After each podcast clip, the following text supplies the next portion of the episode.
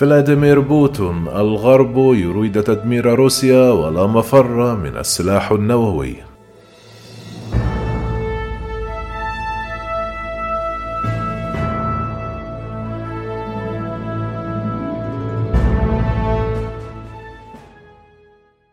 أكد الرئيس الروسي فلاديمير بوتين أن بلاده لا مفر أمامها من الأخذ في الاعتبار بالقدرات النووية لحلف شمال الأطلسي الناتو. متهما التحالف الغربي بقيادة الولايات المتحدة بالسعي لهزيمة وتدمير روسيا.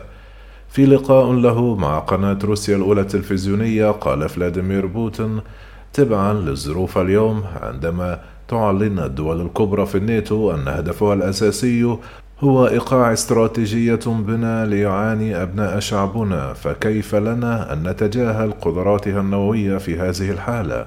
كما أضاف بوتين هدفهم الوحيد هو تدمير وتفتيت دول الاتحاد السوفيتي السابق وتقويض روسيا الاتحادية التي تعد عموده الرئيسي.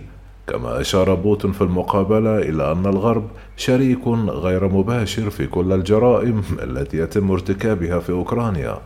واتهم بوتين الدول الأعضاء في الناتو بالضلوع في الحرب الجارية في أوكرانيا بإمداد كييف بالأسلحة والذخائر مشيرا إلى أن الهدف هو هزيمة روسيا.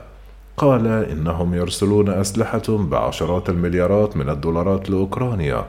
وهذا يعني أنهم مشاركون في الحرب وضالعون وأن كل بشكل غير مباشر في الجرائم التي ارتكبها نظام كييف.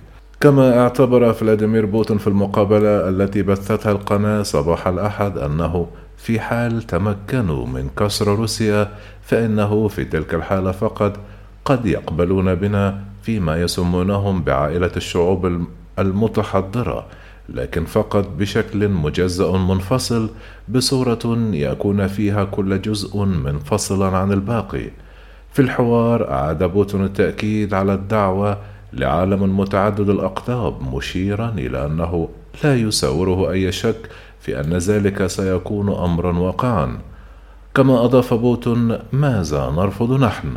نرفض حقيقة أن يكون النظام العالمي الذي يتم بناؤه مصمما فقط لمصلحة دولة واحدة وهي الولايات المتحدة الأمريكية كما واصل أن محاولاتهم إعادة تشكيل العالم حسب رغباتهم بعد سقوط الاتحاد السوفيتي هي التي قادتنا إلى الوضع الحالي الذي نجد فيه أنفسنا مضطرين للرد.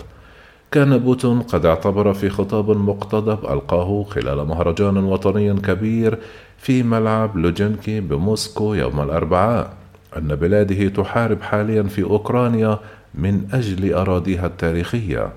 وأثناء ظهوره الذي دام بضعة دقائق فقط بالتزامن مع مرور عام على بداية الحرب أشاد بوتين بقواته التي تقاتل في أوكرانيا قائلا إن الجنود الروس يقاتلون ببطولة وشجاعة وبسالة ونحن فخورون بهم. وقبل أيام وفي خطاب للأمة استمر نحو ساعتين تعهد الرئيس الروسي بوتون أيضا بمواصلة العملية العسكرية على أوكرانيا بطريقة منهجية.